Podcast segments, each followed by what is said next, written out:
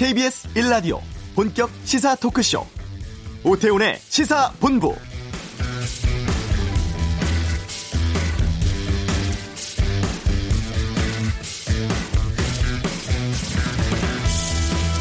(45억) 아시아의 축제 자카르타 팔렘방 아시안 게임이 (16일간의) 열전 끝내며 어제 막을 내렸습니다. 우리나라는 24년 만에 종합 2위를 일본에 내줬죠. 하지만 카누 용선 종목에서 코리아 팀이 첫 금메달을 따는 등 성과도 꽤 있었고 또 한편으로는 프로 선수들의 병역 특례 문제, 또 일부 종목의 편파 판정 시비 논란 등 명함도 엇갈리고 있습니다. 오태훈의 시사본부 잠시 후 2018 아시안게임의 성과와 개선점 등에 대해서 다루도록 하겠습니다. 이번 주 정가 이슈를 전망하는 이수기의 정치구말리에선 바른미래당 손학규 대표 선출, 9월 정기국회 소식 등에 대해서 살펴보겠습니다. 모레 방북하는 대북 특사단 소식, 또 미중 무역 분쟁과 연계된 북미 관계 해법에 대해서 2부 김현욱 교수의 외교 전쟁에서 짚어보고요. 최순실의 항소심 선고 이후에 대법원 상고심 변호를 맡지 않겠다고 선언을 한 이경재 변호사의 속내도 들어보는 시간 갖겠습니다. KBS 일라디오 오태훈의 시사본부 지금 시작합니다.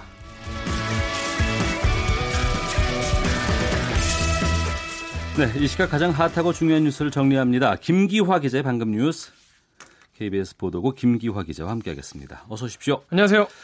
새로 임명됐죠. 스티븐 비건 미국 대북 정책 특별 대표 방한한다면서요? 네, 그렇습니다. 조셉윤 후임으로 왔죠. 스티븐 비건이 조만간 이 한국과 일본 등을 방문한다고 합니다. 이 북핵 협상팀에 최근에 합류하지 않았습니까? 첫 동부가 순방인데요. 아무래도 지금 폼페이오 국무장관이 지금 방북이 지금 이제 무산됐잖아요. 예. 아마 부담이 좀 클 텐데 지금 이제 북미 협상을 앞으로 어떻게 가져갈 것인가 좀 감을 음. 잡으려고 오는 것 같습니다. 우리 측 카운터파트는 이도훈 한반도 평화교섭본부장이고요. 한미 양국이 대표가 둘이 만나서 어, 시, 핵신고 종전선언 놓고 지금 교착 상태인데 어떻게 하면 이 물꼬를 틀 수 있을까 모색할 것으로 보입니다. 아, 미국 CNBC 방송에 따르면요, 이 기업과 외교 안보 경험을 두루 거친 비건 대표가 이 트럼프 대통령과 대화가 좀 된다고 하네요. 아, 그래서 이 북미 협상에서 굉장히 중요한 역할을 맡을 것 같다 이렇게 얘기했습니다. 네. 북한 정권 수립 70주년 구구절 네. 이번 주 일요일인데 얼마 안 남았습니다. 예, 뭐 준비 징후가 포착되고 있다고요? 네, 이 지난 2월 건군절 때랑 좀 비슷한 규모로 칠 것 같다라고 로이터 통신이 보도했는데요. 어, 이거는 미국의 미들베리 국제학연구소에 있는 비확산 연구센터가 위성 사진을 보고 어, 내린 분석입니다. 아무래도 여기에 이제 그 대륙간 탄도탄 음. ICBM이 있냐 없냐 이게 굉장히 관심사일 텐데 연구소에 따르면은 어, 단거리 미사일 한 20개 있었는데 네. 아직까지 대륙간 탄도 미사일은 준비 징후, 준비 징후가 없다라고 분석했다고 합니다. 네. 아, 구구절 앞두고 북한이 노동신문 통해서 뭐 얘기를 한 것 같아요. 네. 정치적 자주성을 강조했다. 이게 어떤 뜻입니까? 이게 좀 재밌는 게 뭐라고 썼냐면은 모든 나라에 적용될 수 있는 만능 처방이란 있을 수 없다라고 어. 얘기를 했어요. 그러면서 제국주의자들이 떼어주는 처방전을 그대로 받아들인 나라들은 예외 없이 혼란과 분쟁에 말려들었다라고 얘기, 얘기를 했습니다. 예. 그래서 자주성이 곧 나라와 민족의 미래다. 이렇게 얘기했어요. 여기서 이제 제국주의자들이란 당연히 미국을 말하는 거겠죠. 음. 그러니까 미국이 하란 대로 한 나라들은 다 망했다. 음. 그러니까 우리는 그렇게 안 하겠다. 이런 네. 얘기인데요. 아무래도 지금 이 최근에 이 비핵화 협상이 지금 정체돼 있지 않습니까?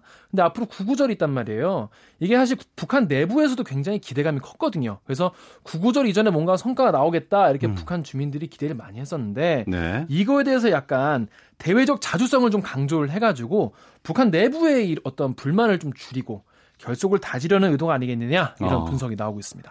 알겠습니다. 다음 소식 정기국회가 오늘부터 열리는데 주요 네. 쟁점 좀 짚어주세요. 네, 오후 2시에 이제 개회식이 열립니다. 그리고 100일 동안 일정이 시작되는데요. 이번에는 각종 민생, 또 규제 개혁 법안, 그리고 내년 예산안이 있죠. 그리고 판문점 선언 비준 동의 이것도 필요하고 또 인사청문회 또 해야 되는데 각종 현안이 있기 때문에 여야 간의 공방이 굉장히 치열할 것 같습니다. 네. 이 정기국회 임하는 여야의 좀 셈법도 좀 다를 것 같아요. 그렇습니다. 각 당마다 좀 간단히 정리를 해보자면요. 먼저 여당인 더불어민주당은 지금 핵심 법안 52개를 확정을 해가지고 요거를 꼭 처리해서 문재인 정부를 뒷받침하겠다 이런 계획입니다. 특히 지금 소득주도 성장 그리고 혁신 성장 관련 법안 처리에 총력을 기울이고요. 4.27 아, 판문점 선언의 국회 비준을 통해서 한반도 평화체제 구축을 지원하겠다라는 입장입니다. 반대로 야당을 짚어보면요. 자유한국당 같은 경우에는 지금 소득주도 성장 정책이 사실상 실패했다라고 음. 규정을 했습니다. 이번 정기국회에서 철저히 책임을 묻겠다라는 입장이고요. 바른미래당은 이 최저임금법 개정 등 이 국민의 실생활과 직결된 민생 법안 처리에 주력하겠다. 또 민주평화당은 선거제도 개혁을 최우선으로 과제로 하기로 했습니다.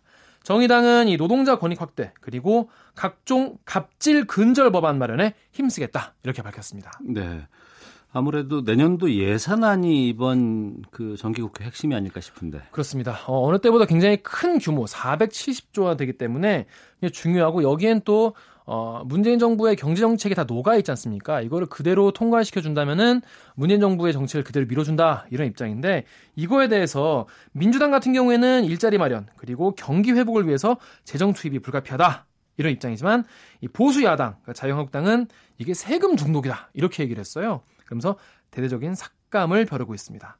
그리고 이제 문재인 정부 2기 내각 인사도 곧 이제 이루어지는데 예. 여기에 대한 인사청문회에서도 검증 공방이 있을 것 같습니다. 네. 그리고 국군 기무사령부 대체한 그 국가 아 군사 안보 지원 사령부 출범했죠? 그렇습니다. 이번 주부터 이제 본격 활동이 시작되는데요. 어, 먼저, 먼저 이 기무사 권력의 원천이었죠. 군인과 군무원에 대한 동향 관찰, 동향 보고 이거를 금지시켰습니다. 음. 사실 그동안은 뭐 군인 군무원뿐이 아니었죠. 굉장히 무분별하게 신원 조사를 했었는데 이제는 장성급 그리고 장성 진급 대상자 그리고 주요 부대 지휘관으로 한정을 했습니다. 네. 또 일반 군인과 군무원은요, 만약에 보안 또 방첩 분야 비리에 연루된 사람이면 할 수 있게 이렇게 음. 제안을 했습니다. 어, 남영신 사령관은요, 어, 동양 관찰 자체가 그동안 사실 말이 안 되는 권한이었다라고 네. 비판을 하고 수사에 필요한 자료만 남기고 모두 기록물 보관소로 이관하겠다고 밝혔습니다. 네. 군의 정치 개입도 큰 문제잖아요, 이게. 그렇습니다. 그게 가장 문제였다고 할 수 있는데요. 이렇게 정치 개입 등 부당 지시를 받으면 앞으로 감찰실에 이의를 제기할 수 있는 안전 장치도 마련했습니다. 하지만 그동안 이 정치 개입의 빌미가 됐던 대통령 독대를 금지하는 방안은 명문화되지가 않았습니다. 음. 그냥 그, 그 전에도 어, 기무사령관이 이제 청와대에 들어가서 대통령을 독대하고 나와가지고 관련된 보고서를 쓰고 이런 게 굉장히 많았었는데 네. 지금도 이, 그 없어지진 않았어요. 그래서 청와대에 음. 직접 보고하는 이런 관행이 완전히 사라질지는 의문입니다. 또 과거에 기무사의 이 군 통신망을 통신망을 감청할 수 있는 권한, 네. 감청하는 것도 어, 국가 전복을 어떤 꾀하는 세력을 찾아야 한다. 음. 이런 이유가 있기 때문에 사실상 유지가 됐습니다. 네. 그래서 필요성을 놓고 앞으로 좀 논란이 있을 것 같습니다. 네. 자, 오늘 9월 3일이고 추석 연휴 이제 앞두고 있는데. 네. 명절 상여금을 주지 않겠다는 기업이 절반이 넘는다고요? 그렇습니다. 이 구인구직 전문 사이트 사람이니 기업 880곳을 대상으로 올해 추석 상여금을 줄 것이냐 안 줄 것이냐 조사한 결과 지난해에는 추석 상여금을 지급한 곳이 전체의 54%였는데요. 올해는 48%로 어, 430곳으로 줄어들었습니다. 어, 크게 줄었다기보다는 뭐 6%포인트 줄어든 건데요. 네. 절반이 안 된다는 거죠. 또 지급 계획이 있는 기업도 액수가 많이 줄었습니다. 어, 직원 1인당 상여금 평균이 62만 원 으로 이 지난 2016년에는 71만 원, 지난해는 66만 원이었거든요. 그러니까 매년 줄고 있는 편입니다. 아, 기업 규모별로 보면요. 이 대기업과 중소기업의 좀 차이가 좀 있었습니다. 대기업은 평균 119만 원이고요. 중견기업과 중소기업은 각각 76만 원과 59만 원으로 격차가 좀 있었습니다. 또 대기업의 경우에는 60%가 상여금을 지급하겠다라고 했지만 중소기업은 48%만 주겠다고 대답했습니다. 이 지급하지 않는 이유가 뭐예요? 어, 보통 이제 뭐 불경기 때문에 그렇지 않겠냐라고 음. 생각을 할 텐데 일단 선물 등으로 대체하겠다라는 응답이 35%로 가장 많긴 했습니다. 네. 하지만 불경기 때문에 사정이 어려워졌다라는 대답도 20%나 있었습니다. 네, 김기화 기자 함께했습니다. 고맙습니다. 고맙습니다. 이 시각 교통 상황 살펴보겠습니다. 교통정보센터의 박소영 리포터입니다. 점심시간 되면서 교통량은 많이 줄었는데요. 작업 여파를 받는 곳들이 있습니다. 먼저 중부 내륙간 고속도로 창원 쪽으로 괴산에서 장현터널 사이로는 1차로를 막고 작업을 하고 있어서 2km 구간 정체가 심하고요. 청주 영덕간 고속도로 영덕 쪽 화서에서 남상주 사이로도 작업 여파를 받고 있습니다. 또 중부고속도로 하남 쪽으로 오창 분기점 부근에서 작업을 하고 있는데 1차로가 막혀 있어서 오창 나들목부터 정체가 이어지고 있습니다. 그 밖에 서울 외곽순환 고 속도로 일산에서 판교 쪽으로는 청계터널 안에서 낙하물을 처리하는 작업을 하고 있습니다. 3, 4차로가 막혀 있어서 차로 변경에 주의하셔야겠고요. 이후로 서운에서 송내까지 밀립니다. 반대쪽으로 장수에서 송내까지도 정체가 되고 있고 경부고속도로는 양방향 수원 일대와 이후로 서울 시구간 지나기가 어렵습니다. KBS 교통정보센터였습니다.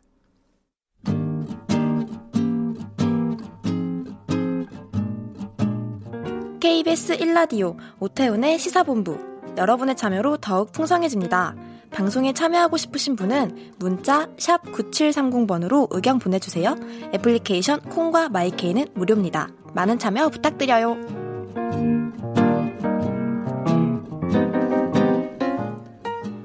네, 아시안 게임이 어제 막을 내렸습니다. 선전을 했다 이런 평가도 있고요. 종합 3위가 실망스럽다 이런 이야기도 있습니다. 자, 오태훈의 시사본부 스포츠 고정 패널이십니다. 최동호 스포츠 평론가와 함께 말씀 나눠보겠습니다. 어서 오십시오. 예, 안녕하세요. 예. 우리 오태훈 아나운서님은 보면 이제 즐거워요. 왜요? 몸이 운동한 사람처럼 딴딴하게 느껴져가지고 괜히 반갑습니다. 아, 예, 부끄럽습니다. 자, 우선 이번 아시안 게임 전반적인 평가부터 좀 듣고 싶은데 어떠셨습니까? 경기력인 경기력적인 측면에서 먼저 살펴보면은 네. 많이 부진했죠. 음. 어, 우리가 이제 금메달 65개로 네. 6회 연속 2위를 목표로 한다고 계속 얘기를 해왔었잖아요. 목표가 66개. 예. 예. 자, 그런데 이 뚜껑을 열고 보니까 중국이 금메달 132개, 음. 일본이 75개, 그리고 우리는 49개였습니다. 예, 예. 근데 이게 대회 초반서부터 우리가 음. 부진해가지고 예, 대회 예. 도중에 아, 좀, 이 65개는 불가능할 것 같다. 어. 금메달 어, 쉬운 개로 목표를 수정했거든요. 예. 그리고 수정한 수치에도 미치지 못한 거죠. 어. 어, 왜 그랬느냐? 뭐 여러 가지 몇 가지 이제 원인은 있는데 이제 태권도나 양궁 그리고 우리들의 경기력만 보면은 태권도, 양궁, 볼링 또 뭐 사격 우리가 네. 좀 기대를 걸었던 대부분의 종목에서 자 부진했고요. 음. 자, 그래도 어, 그나마 우리가 좀 의미 있는 메달은 어, 우리 단일팀, 음, 카누 단일팀에서 여자 드래곤보트 500m 금메달, 200m 어, 동메달, 또 남자 1000m 동메달 따냈고요. 어, 여자 농구 단일팀도 은메달을 따냈죠. 네. 어, 수영에서 김서영 선수 눈에 띄는 금메달이고 음. 육상 100m 여자 허들 네, 정예림 네. 선수도 눈에 띄죠. 그리고 경기력 외적으로 보면은 어, 이번에도 논란이 반복이 됐습니다. 병역 특례. 음. 그럼 매번 이렇게 반복되게 논란을 키울 수는 없잖아요. 네. 좀이 이 병역 특례 이대로는 힘들다. 이 개선에 대한 어느 정도 좀 의견이 좀 모아진 것 같고요. 잘 해결 해결해 나가야지 되, 겠고요 그리고 이번에 이제 단일팀 어떻게 하면 지속할 수 있을까? 음. 이런 이제 과제도 남겨줬죠. 예. 하나씩 좀 짚어보겠습니다. 예. 우선 우리가 종합 3위를 아시안 게임에서 한 게 상당히 오랜만이라고 들었어요. 뭐 24년 만이라고 하던가 뭐 그런 것 같은데. 예. 일본하고 좀 격차가 좀 꽤 난 경기였어요. 어, 많이 났죠. 어, 그러니까 이 1994년 히로시마 아시안 게임 때 일본이 2위를 하고 우리가 3위를 했고요. 예. 98년 대회부터는 우리가 줄곧 2위를 했으니까 음. 24년 만에 3위로 밀려 난 겁니다. 네. 어, 일본이 그 2020년 도쿄올림픽을 앞두고 있잖아요. 2년 후네요. 예. 그러니까 예. 이제 자국이 개최하는 올림픽에서 좋은 성적을 거두려고 지금 음. 이 선수들의 경기력 향상에 굉장히 많은 투자를 하고 있거든요. 아. 그래서 우리도 예전에 체육 어, 체육청, 체육부가 있었죠. 네네. 일본은 이번에 스포츠청을 만들었습니다. 어. 그래서 지금 분위기가 간단하게 비교해서 말씀을 드리면은 우리가 88 서울 올림픽이 개최하기 직전인 86 아시안 게임 때 네. 금메달 한 개 차이로 중국에 이어서 2위를 했거든요. 기억납니다. 예, 예, 예. 그렇죠. 아, 일본이 그와 비슷한 상황이고 분위기라고 볼 수가 아, 있죠. 어, 이, 그, 그리고 많은 분들이 이제 일본의 그 생활 체육과 엘리트 체육을 말씀을 해 주시는데, 음. 어, 그리고 이번에 그 야구만 보더라도 이 사회인 야구 대표팀인데 우리 이 KBO 리그 정상의 선수들과 대결을 해서 3점 3대 0으로 졌다. 네. 이 말씀을 많이 해주시는데 일본은 그만큼 그 저변이 넓거든요. 그 저변이 넓다는 게 네. 어, 중고등학교 때부터 공부하면서 운동하는 선수들이 계속 사회에 나, 나와서 생활하기 때문에 음. 취미 생활로 보통 취미 수준 이상의 실력을 갖고 있는 분들이 많이 계시다는 거죠. 네.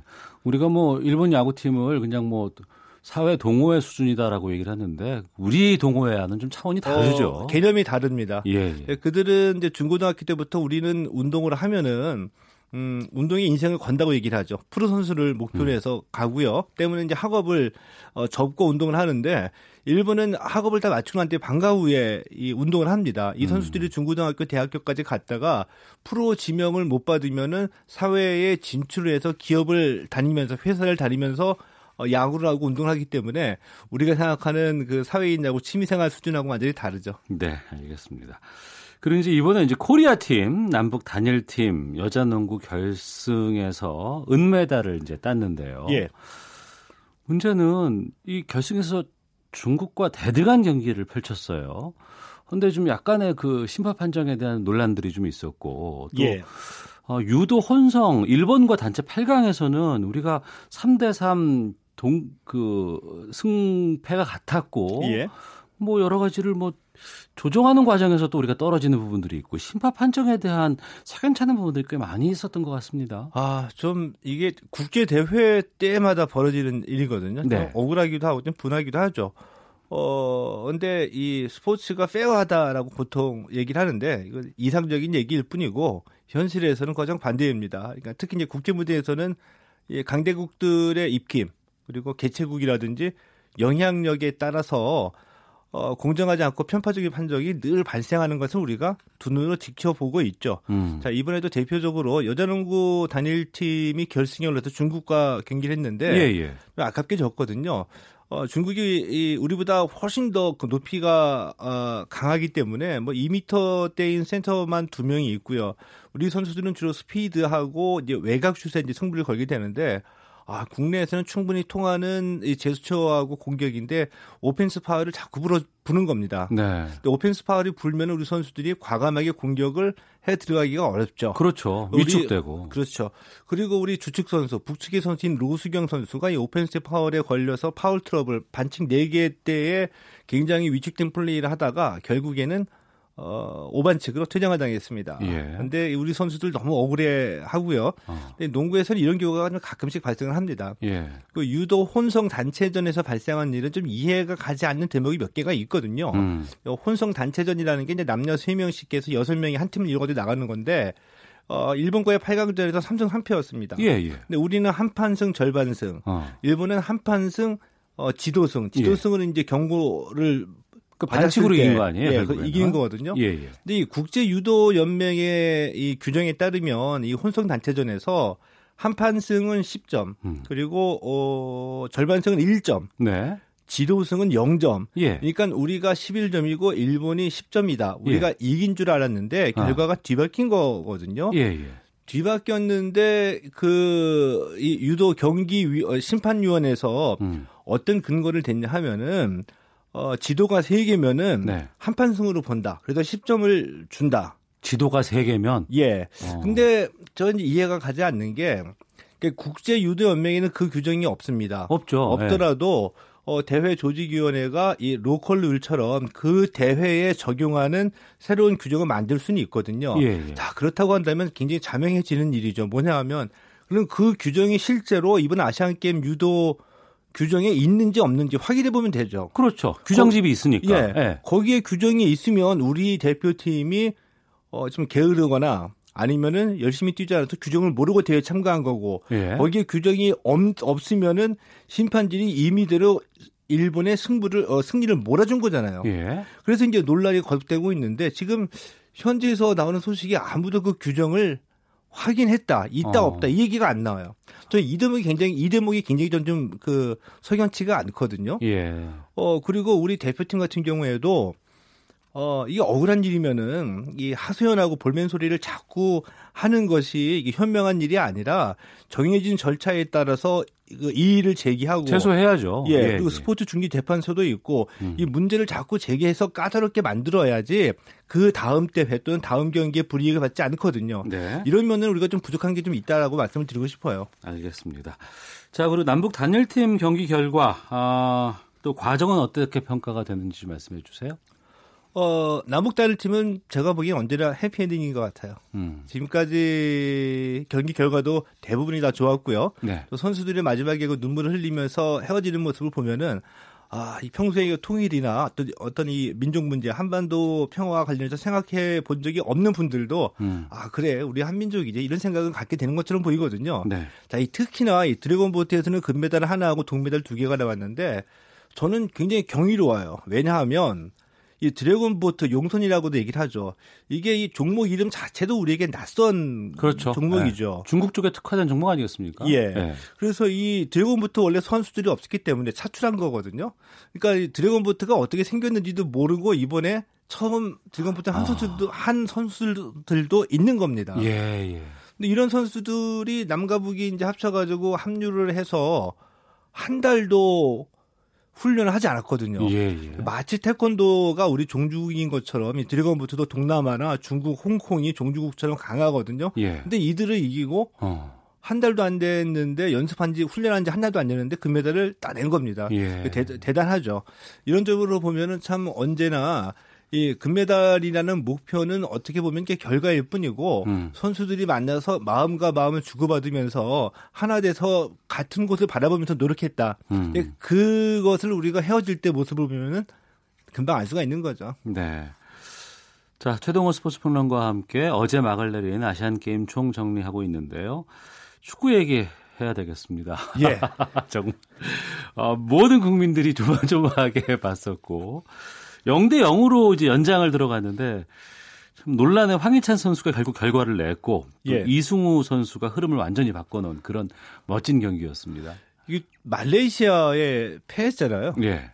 그리고 우승 후보라고 하는 이 이란과 우즈베키스탄을 이겼고 베트남과 또 꿈 같은 대결을 벌였고 네. 결승에 올라가서 연장전까지 가가지고 말씀하신 대로 결과가 나왔는데 어떻게 보면 참 누가 보면 잘 짜여진 그, 그 영화의 시나리오처럼 이렇게 흘러갔거든요. 음. 자, 그래서 저는 오늘 오늘 오전에 이제 축구 대표팀이 귀국했어요. 귀국하는데 인천공항의 분위기가 어떨까 상당히 궁금했거든요. 예, 예. 그 지난번에 러시아 월드컵 끝나고 들어올 때는 손흥민 선수가 그 뭘 맞았잖아요. 팬이 음. 뭘 던져서. 근데 네. 오늘 굉장히 그 환대를 받았습니다. 환대를 받았다고 하는 것은 어, 우리 대표팀의 플레이 또 노력하는 모습이 마음에 들었다는 얘기인데 출발은 비난의 소지가 있었죠. 어, 그 황의조 선수의 인맥 논란 때문에. 근데 결과로 또 플레이로 금메달을 따냈고 그 와중에 저는 손흥민 선수의 역할이 컸다고 봐요. 네. 이 얘기는 무슨 얘기냐면은 이 선수로서의 플레이 또 이 우리 대표팀의 중심을 잡는 역할을 한 것뿐만이 아니라 어, 패한 팀, 이란 팀 선수들 위로해주고 격려해주고 우즈베키스탄전 가서 감독에게 인사를 하고 음. 이런 그 상대방을 존중하고 배려하는 모습 보여주면서 우리 선수들이 어릴 때 이 중심을 잡아두는 역할을 했거든요. 네. 이것이 팬들의 어떤 비난을 관심으로 바꿨고 관심을 또 감동으로 바꿨다는 얘기죠. 음. 손흥민 선수 앞에 품격이라고 수식어가 들어갔거든요. 네. world class의 품격. 운동 선수에게 품격이라는 단어가 연관되는 건 거의 들은 적이 없는데 제가 생각할 때는 운동 선수가 받을 수 있는 최고의 찬사, 음. 찬사가 품격이 있다. 이 얘기가 아닌가. 이렇게 좀 생각이 되기도 하죠. 예.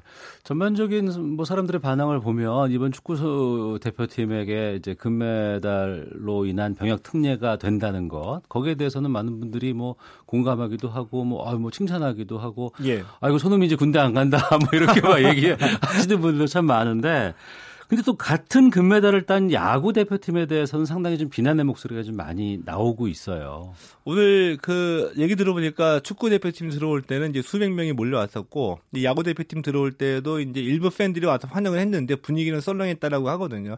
야구 대표팀도 어 금메달 을 목에 걸었죠. 근데 환영받지 못하는 금메달인 것 같습니다. 그러니까 우리 팬들의 수준이 그렇게 높아요. 어떻게 아. 보면 까다롭다고 할 수 있는데 결과인 금메달뿐만이 아니라 최선을 다하는 모습이라 이 선수 운영에서도 공정감, 납득이 가는 음. 이런 운영을 좀 보여달라였었거든요. 네. 근데 한 가지 좀 아쉬운 것 중에 하나는 뭐냐면은 이 선동열 대표팀 감독이에요. 뭐냐면 이, 이 이름이 이제 많이 거론됐으니까 실명으로 얘기하겠습니다. 네. 오주환 선수나 박희미 선수 뽑았을 때 오지환 선수 같은 경우에는 충분히 이 선발로 한 경기도 출장을 못했거든요. 음. 그러니까 팬들이 의문을 가질 때는 내가 왜 오지환을 뽑았고 어떻게 활용하겠다. 네. 대표팀에서 이렇게 기여할 측면이 있다를 저는 얘기를 해줬어야 해줬어야지 음. 국민들에 대한 예의나 국민들이 궁금해하는 것에 대한 어, 소통을 하는 거고 오지환 선수에게도 도움이 된다라고 보거든요. 네. 근데 거기에 대해서는 이런 방구 얘기, 어, 얘기가 없는 겁니다. 이런 모습이 보면 어떻게 이 논란이나 책임을 회피하려고 하는 모습이 아닌가라는 의구심이 들 정도로 좀 음. 아쉬운 생각이 들었고요. 그런 결과가 이어지다 보니까 또 팬들의 기대치가 일본은 프로가 아닌 사회인 야구 출신 선수들인데 결승전에서 3대 0이 뭐야 이거 조금 좀 너무한 거 아니야 이런 생각이 들 정도였었거든요. 예. 그러니까 한 7대 0, 8대 0으로 이겨졌으면 좀 그래도 좀 시원했을 텐데 음. 이런 복합적인 요인이 있어서 환영받지 못한 금메달이 돼버렸습니다. 네, 알겠습니다. 마지막으로 그 최동호 평론가께서 예. 보시기에 이번 아시안 게임이 좀 우리 축구계에 남긴 숙제랄까 발전 방향 간단히 좀 말씀해 주시죠. 근데 그게 제일 어려워요. 간단히 이제 얘기하는 게 제일 어려운데 어. 어, 늘 이제 과제를 남기죠. 음. 그러면 이제 어, 다음 대회 더 좋은 성적을 거두기 위해서 보완책을 제시하는데 축구 유망주 발굴하고 어, 야구 유망주 발굴해서 우리가 성적을 내겠다 여기에 매몰되지 않았으면 좋겠어요. 그러니까 아. 스포츠가 또 네. 축구가 야구가 우리 국민들의 삶을 어떻게 더 행복하게 해줄 수 있고 우리의 삶의 질 향상에 도움이 될 수 있는지를 먼저 밑그림을 그려놓고 그렇게 해서 모두가 축구를 접하고 야구가 접하, 야구를 접하게 되면은 저비는 굉장히 넓어지거든요. 그렇죠. 여기에서 잘하는 사람, 재능 있는 사람, 스스로, 스스로 하겠다는 사람을 국가대표로 육성하면 되는 거죠. 알겠습니다. 자, 최동호 평론가와 함께 했습니다. 말씀 고맙습니다. 예, 고맙습니다. 헤드라인 뉴스입니다. 김현미 국토교통부 장관이 주택 임대 사업자에 대한 세금 혜택을 줄이겠다는 방침을 밝힌 데 대해 세제 주무부처인 기획재정부는 주택 임대 사업자에 대한 혜택이 부동산 가격 상승의 큰 원인인지를 면밀히 검토해 보겠다고 밝혔습니다. 추석 연휴를 앞두고 해양수산부가 안전하고 편리한 귀성을 위해 앞으로 2주 동안 주요 국가 어항 23곳과 모든 항만시설에 대한 안전관리 실태를 점검합니다. 방위사업청은 휴대용 대공미사일 위협으로부터 아군 항공기를 보호하는 지향성 적외선 방해 장비 DIRCM을 세계 여섯 번째로 독자 개발했다고 밝혔습니다. 시간 강사에 법적으로 교원의 지위를 주고 1년 이상의 임용 기간을 보장하는 내용을 담은 대학 강사제도 개선안이 발표됐습니다. 이번 추석을 앞두고 기업의 절반 이상은 상여금을 지급할 계획이 없다는 조사 결과가 나왔습니다. 지금까지 라디오 정보센터 조진주였습니다.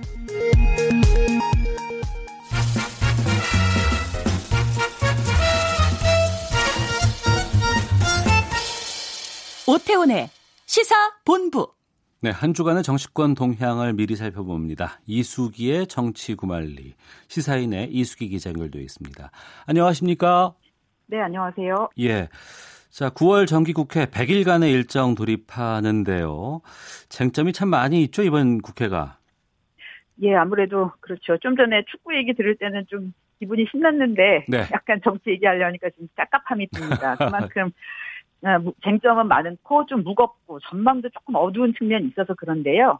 일단 일정들을 한번 보면서 그렇 어, 보면 아마 그 쟁점들이 좀 부각이 될 것 같습니다. 오늘 오후 2시에 이제 개회식이 있고요. 네. 그리고 4일부터 6일까지, 그러니까 이번 주 후반에 교섭단체 대표 연설이 있는데 그때는 이제 그 세계 교섭단체 대표들이 나와서 각각 같은 요번 그 정기국회에 임하는 자세를 얘기할 텐데 그때 그 포인트를 두는 지점들이 다 드러날 것 같고요. 어. 9월 13일에서 18일까지 대정부 질문이 있는데 그동안에 왜 그 내각 의 장관 내각의 존재감이 별로 없다라는 주로 청와대 중심으로 음. 움직인다 이런 얘기가 있었는데 예, 예. 네, 작년에 활약했던 이낙연 총리의 그 화법이나 이런 부분들이 아마 대정부 질문에서 어. 올해는 어떻게 드러날 건가 한번 보시면은 어, 내각 이 그동안에 어떤 지난 1년간 무슨 일을 해왔고 그다음에 이낙연 총리가 또 그 부분을 어떻게 방어하고 반대로 또 공격하는지 이런 부분들을 볼 수 있을 것 같아요. 예. 그리고 10월 10일부터 29일까지 국정감사를 하는데 그때 되면은 뭐 본격적으로 문재인 정부의 그 각종 정책에 대해서 음. 여당은 방어하고 야당이 공격하는 그런 양상이 벌어질 텐데 거기에서 이제 주요 쟁점이 될 경제 문제, 소득주도 성장 얘기겠죠. 그 다음에 뭐 부동산 정책, 교육 정책, 어, 국방 정책, 그 다음에 외교 정책 이런 부분들에 대해서 어, 다 쟁점이 부각될 것 같습니다. 그리고 네. 하이라이트는 11월 1일로 예정된 그 2019년 예산안 시정연설인데요. 예. 아마도 문재인 대통령이 직접 나와서 시정연설을 하게 되지 않을까 싶은데 음. 거기에서는 지금 470조에 이르는 그 슈퍼 예산에 대해서 어, 정부가 왜 이렇게 예산안을 짰는지를 설명할 거고 그리고 거기에 대해서 이제 세부 심사에 들어가게 될 테니까 야당에서는 어떻게든 이 부분을 깎고 어, 어, 깎으려고 하는 그런 노력들이 벌어지겠지요. 예. 근데 이제 그 전에 사실은 더 중요한 그 일이 전투가 벌어지는 게 인사청문회인데요. 음. 어, 예, 지난주에 지금 장관 다섯 명에 대해서 후보자를 얘기를 했고, 예. 그 다음에 유남석 헌재 소장 후보자도 지명을 해놓은 상, 상황이고, 헌법재판관 후보자 3인에 대해서도 인사청문회가 예정돼 있어서요. 예. 어, 이게 지금 9월 장관 후보자는 9월 초부터 그리고 헌법재 헌법 헌재 소장이랑 헌법재판관 후보자들은 9월 중순에 인사청문회가 예정돼 있거든요. 네. 그렇게 되면은 지금 정기국회하고 인사청문회가 혼재돼서 돌아가는 그런 어. 좀 복잡한 양상이 전개될 것 같습니다. 예. 자 그리고 바른미래당의 신임 대표로 손학규 사임 고문이 선출됐습니다. 이변은 없었다 이런 평가가 많이 나오는 것 같아요. 네. 어, 뭐, 이변이 나왔으면 훨씬 더 흥미로웠을 텐데, 음. 말씀하신 대로 이변은 없었고, 이른바 이렇게 해서 이제 올드보이의 귀환이 완성됐다, 이런 지금 평가가 나오고, 있, 나오고 있는데요. 예, 예. 예, 예. 어, 아마도 그, 이, 올드보이들이 왜 다시 각 당의 대표로 다 선임됐을까라는 부분들에 대해서 해석들이 분분한 것 같은데, 어, 내년에, 내후년에 총선과 그 다음번에 대선을 대비해야 된다라는 측면에서 지금 대표들의 역할이 중요하니까 음. 아마 혁신보다는 경륜 쪽 이 부분을 그 당에서도, 당 내부에서도 이번에는 좀 더 중시한 것 같고요. 어, 거기다 이제 선거법 협상 등을 비롯해서 좀 그 정치적으로 굉장히 중요한 그 쟁점들이 있으니까 네. 아무래도 구력이 좀 필요한 상황 아니냐 음. 아, 그런 판단들을 한 것 같아요. 거기에다가 그동안에 좀 새로운 리더를 키우는데 소홀했던 측면들이 있어서 모든 예. 당이 내부에서부터 지금이라도 이제 새로운 리더를 지금 그 새로 선임된 대표들이 어, 차후에 새로운 리더를 좀 키우는 그런 역할들을 해주고 싶다 하는 그런 얘기들이 들어가 있는 것 같습니다. 예. 그런데 이 전당대회 기간에 상당히 좀 네거티브 논란들이 많이 있었거든요. 이게 당 수습이 될지에 대한 고민들도 좀 들어요. 예, 특히 이제 바른미래당의 경우는 어, 시작할 때부터 이제 유승민 안철수계 양쪽이 화학적 결합을 못한다 이제 이런 얘기가 많았지 않습니까? 예. 이번에도 손학규 신임 대표에 대해서 안철수 그러니까 안심이 작동한다라는 얘기가 나오고 어 그러면서 어 반대 진영에서는 안철수 십상시가 있다 이런 얘기까지 좀 나왔었는데, 그랬습니다. 예, 예. 네, 뭐 이태규 사무총장, 김철근 대변인 등은 지목되기도 하고 그랬는데요. 이렇게 되고 나면 사실 끝나고 나서도 감정들이 상했기 때문에 화합 결합하는 게 좀 쉽지 않잖아요. 음. 그래서 어, 또 이번에 그 전당대회 하는 날은 이해운 뭐 지상욱 의원 특히 유승민 전 대표도 그렇고 그러니까 이른바 유승민계들이 잘 안 나왔었기 때문에 네. 그 전당대회장에 그래서 이게 오래 가는 거 아니냐 골이 깊다 이런 얘기가 나와서 손학규 신임 대표로서는 이 부분부터 일단 당내 화합을 이루는 것부터가 제 1 관건인 것 같아요. 예. 그 한국당과의 관계에 대해서 많은 분들이 좀 궁금해해요. 특히 이제 손학규 네. 신임 대표가 이제 야권 정계 개편에 좀 적극적인 입장 아니었을까요? 예, 앞으로 제가 볼 때는 독일, 그러니까 정치권에서 독일이라는 얘기가 굉장히 많이 나올 것 같은데 왜냐하면 예. 에, 이제 그 뭐 손학규 대표가 워낙 제3의 길을 그동안에 많이 얘기를 했었고요. 예, 예. 그리고 어, 비례대표성을 강화하고 연정을 어, 또 강화하자라는 쪽 게 화두를 계속 던지고 있는데 그게 이제 바른미래당에 지금 어, 살길하고 연관돼 있기 때문에 그렇거든요. 네. 어, 바른미래당 입장에서는 양강구도 를 벗어나서 그 안에서 본인이 입지를 넓혀야 되는 상황이기 때문에 그러려면 다음 총선에서 어쨌든 그 승자독식 구조로 돼 있는 현재 그 선거법을 바꿔야 되는 그런 게 큰 과제라서요. 음. 어, 손 대표가 앞으로도 그 부분에 대해서 그동안에 연구도 좀 많이 했었는데 그러다 보니까 훨씬 더 독일 얘기를 많이 하게 될 것 같습니다. 네. 어, 어제 뭐 얘기하는 데 있어서도 어쨌든 어, 제왕적 대통령제 승자 독식의 양당 체제를 바꾸겠다라는 게 그 대표 수락 연설 제목이었거든요. 어. 거기에 어, 앞으로 본인이 장점을 두게 들어 있는 거죠. 예. 그 자유한국당 홍준표 전 대표의 귀국 소식이 지금 들려오고 있는 것 같은데 SNS 정치는 계속 하고 있는 것 같아요. 네, 본인이 나갈 때 그때 대표 그만두고 갈 때는 이제 SNS를 당분간 그만두겠다고 했었는데 그 사이에도 여러 번 그 페북에 글을 올려서 본인의 존재감을 드러냈는데 어, 홍준표 전 대표가 오는 15일 날 귀국하거든요. 네. 어, 그거 앞두고 또 최근에 페이스북에다가 얘기를 했는데 언론에 기울어진 운동장에서 본인의 뜻이 왜곡되는 걸 막기 위해서 즉 국민들하고 직접 소통하는 길이라고 생각해서 이렇게 페이스북을 계속 하고 있고 그래서 페북을 끊지 않고 있다 이렇게 얘기를 했거든요. 어. 그러면서 이제 경제 경제 민주화에 대한 또 본인의 그 본인이 왜 글을 올렸는지 이런 것들을 설명을 했는데 뭐 이런 걸로 보면 어쨌든 앞으로 오기 전에도 페이스북에는 본인이 생각하는 바를 계속 적을 것 같고요. 음. 그리고 들어오고 나면 앞으로도 그러니까 내년 1월 내지 2월에 지금 자유한국당의 전당대회가 있기 때문에 그걸 앞두고 어, 본인이 어떤 역할을 해야 될지를 계속해서 페북으로 국민과 소통할 것 같습니다. 네.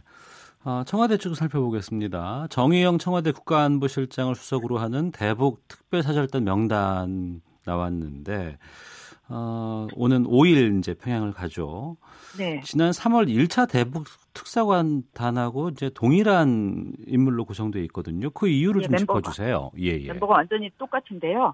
아무래도 지금 새로운 사람을 새로운 사람을 특사단으로 꾸려서 가서 인사하고 뭐 새로 신뢰 관계를 구축하고 뭐 이렇게 하기에는 시간이 없다라고 생각을 한 것 같고요. 네. 그러니까 기존에 구축된 신뢰관계를 통해서 어, 빠르게 어쨌든 그 아젠다들을 그 이끌고 가고 마무리하고 이래야 된다고 생각을 한 것 같아요. 네. 그래서 기존 멤버가 그대로 올라가는 것 같은데요.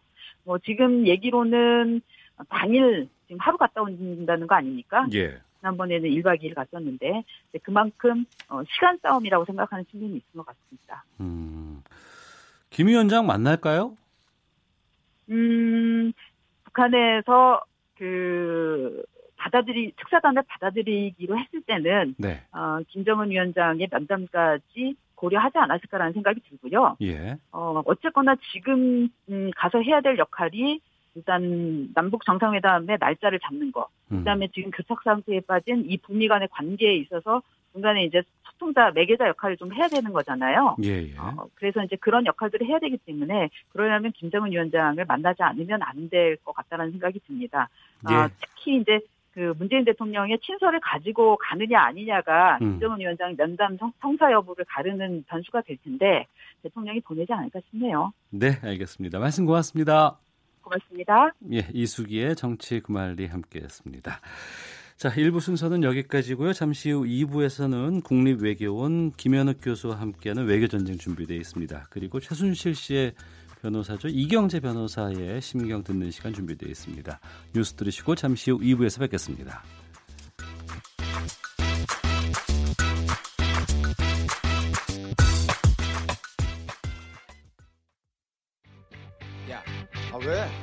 점심시간에 뭐하냐? 자야지. 야, 그러지 말고 이거 한번 들어봐. 아, 뭔데? 지금 당장 라디오를 켜봐. 나른한 오후 깨울 시사 토크쇼. 모두가 즐길 수 있고 함께하는 시간. 유쾌하고도 신나는 시사 토크쇼. 오태훈의 시사본부. 네, 시사본부 2부 김현욱 교수의 외교 전쟁 시간입니다. 대북 특사단 5명 확정됐죠. 오는 5일 모레입니다. 평양 방문할 예정인데요. 남북 관계는 물론이고 교착 상태에 빠진 북미 관계도 이 대북 특사단이 풀어낼 수 있을지 국립외교원 김현욱 교수와 함께 말씀 나눠보겠습니다. 어서 오십시오. 네, 안녕하세요. 예. 특사단 파견을 결정을 했고 어, 당일 일정으로 이제 방북 잡혀 있는데 어떤 목적이 좀 담겨 있을까요? 예, 지금 뭐 MC님께서도 말씀을 하셨듯이 뭐 가장 그 표면적인 거는 이제 9월 중에 예정돼 있는 남북 정상 회담 관련된 문제들. 뭐 일단 날짜를 며칠로 잡을지 지금 뭐 9월 중순 얘기가 나왔다가 뭐 조금 늦춰진다 이런 얘기도 나오고 있어서 뭐 날짜 문제가 가장 중요하고요. 어, 그 다음에 의제 문제. 지금 솔직히 북미 관계 그 핵협상 교착 상태에 이른 다음에 아, 솔직히 남북 관계에서도 상당히 힘들어지거든요. 예, 예. 결국 북미 관계에서 어느 정도 뭐 종전 선언과 그 비핵화 초기 조치 이런 것들이 결국은 맞물려서 하, 뭐 진행이 계속 돼야 음. 남북 관계에서도 남북 관계에서도 뭐 종전 선언을 어떻게 할까 논의를 하고 뭐 종전 선언 후속 작업을 남북이 어떻게 할까 뭐 그리고 추후에 그 비핵화 관련해서 어 제재 해제도 조금 가능성을 엿볼 수 있다면 뭐 그런 부분에 있어서도 경제적인 남북 관계 진전 이런 것도 얘기를 할 수 있을 텐데 네. 지금 상태에서는 조금 남북 정상회담에서 어떤 어젠다가 다뤄져야 할지 그것도 조금 좀 상당히 좀 한계가 있어요. 그래서 어. 그런 것들이 또 다뤄질 수 있을 것 같고, 예. 뭐 가장 중요한 거는 이제 북미 관계죠. 북미 관계를 어떻게 다시 제, 제자리로 되돌릴 수 있을 것인지. 음. 지금 계속 우리가 그 뭐 몇 달 전에 그 강경화 장관 께서 그 종전 선언을 먼저 하고 이걸로 비핵화를 견인해 보자 이런 말씀을 하셔서 어 이제는 조금 종전 선언 쪽으로 무게가 기우는 듯한 그동안은 상당히 그 균형을 잘 잡아왔잖아요, 우리 정부가. 예. 어, 근데 아마 이번에는 북한을 좀 더 설득하는 그러한 쪽으로 어, 정책이 조금 중점을 두지 않을까 아. 싶습니다. 북한을 설득하는 쪽으로라고 조심스럽게 말씀을 해주셨는데 그 얘기는 미국과 이제 북한 간의 여러 가지 갈등들이 있을 때 미국 쪽의 입장을 우리가 좀 갖고 가는 부분일 수도 있을까요? 어, 미국하고 북한의 입장을 상당히 균형을 잘 잡으면서 중재자 역할을 해왔죠. 예. 어, 소위 그 남북 관계와 한미 동맹, 비핵화와 어, 뭐 체제 안전 보장, 미국과 북한 이렇게 상당히 균형을 잘 잡고 왔는데 어. 교착 상태가 생겼단 말이에요. 예, 미국 예. 간에. 예. 음. 그러면서 아마 지금 우리 정부가 어, 올해 중에 종전 선언 하겠다는 판문점 선언을 지켜야겠다는 그런 조바심이 있었던 거 아닌가 싶어요. 어. 그래서 어, 뭐문 대통령 광복절 8.15 연설 그에서도 나타났고 또 아까 말씀드렸듯이 강경화 장관의 어떤 그 정책적인 뭐 약간 좀 변화 가능성 이런 관련된 얘기도 있었기 때문에 어 그때는 이제 좀 더 미국을 설득하려는 그러한 노력을 많이 했었죠. 근데 미국이 지금 점점 강경해지고 있어요, 생각보다. 볼튼 아, 예, 라인도 예, 점점 예. 강화가 되고 있고 또 최근에 뭐 그 대북 정책 특별 대표 들어왔는데 그분도 상당히 강경한 입장을 고수를 하고 있고 음. 어쨌든 폼페오 4, 3차 4차인가요? 4차구나.